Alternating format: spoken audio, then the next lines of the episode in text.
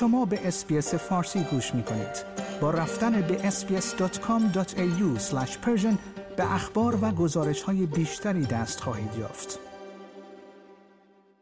دادگاه عالی استرالیا با صدور حکمی اعلام کرده است که قوانینی که اجازه می دهد شهروندی استرالیا از افراد مزنون به های تروریستی سلب شود از منظر قانون اساسی بی اعتبار است این حکم تاریخی به این معنی است که تابعیت هیچ شهروند استرالیایی به زن آنکه او به فعالیت تروریستی در خارج از کشور ارتکاب داشته است بر اساس قوانینی که اکنون توسط دادگاه عالی استرالیا لغو شده است نمی‌تواند از او سلب شود.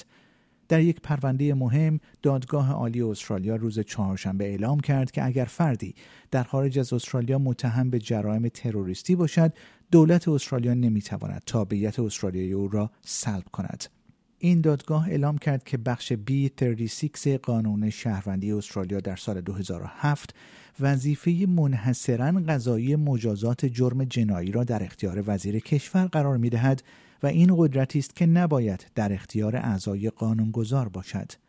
اگرچه دادگاه همچنین دریافت که این در شمار اختیارات قانونگذار است که قوانینی را وضع کند که بر اساس قانون اساسی استرالیا بیگانه بودن را تعیین کند. به گفته سازمان اطلاعات و امنیت استرالیا ایزیو این پرونده توسط یک مرد 35 ساله ترک استرالیایی به نام دلیل الکساندر تسلیم شده است او در سال 2013 به ترکیه و سپس به سوریه رفت و در آنجا با همسرش ازدواج کرد و در آنجا متهم به وابستگی به گروه های تروریستی شد. آقای الکساندر در سال 2017 توسط شبه نظامیان کرد دستگیر شد و توسط یک دادگاه در سوریه به اتهام جرایم مرتبط با تروریسم به 15 سال زندان محکوم شد. این مجازات بعدا به پنج سال کاهش یافت.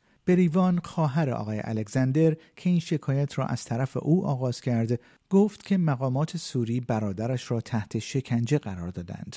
او در ماه جون سال گذشته مورد عفو قرار گرفت اما کرن اندروز وزیر وقت کشور علا رغم توصیه های طبقه بندی شده ایزیو که سلب شهروندی را توصیه نمی کرد شهروندی او را لغو کرد از سال 2021 خانواده یا تیم حقوقی آقای الکساندر نتوانستند او را پیدا کنند زیرا گمان می که او در بازداشتگاه اطلاعاتی سوریه است وکلای دولت نیز استدلال می کنند که درخواست از طرف ایزیو برای ارائه هیچ توصیه‌ای توسط شخص وزیر در مورد اقدام احتمالی علیه آقای الکساندر لازم نیست.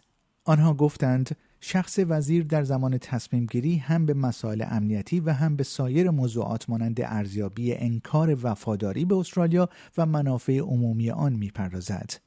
این در حالی است که عثمان سامین وکیل آقای الکساندر گفت که این یک لحظه تاریخی در نحوه تفسیر قوانین استرالیا است. آقای الکساندر تابعیت ترکیه خود را حفظ کرده و تابعیت استرالیایی او بازگردانده خواهد شد. آیا می خواهید به مطالب بیشتری مانند این گزارش گوش کنید؟ به ما از طریق Apple Podcast، Google Podcast، Spotify یا هر جای دیگری که پادکست های خود را از آن می گیرید گوش کنید؟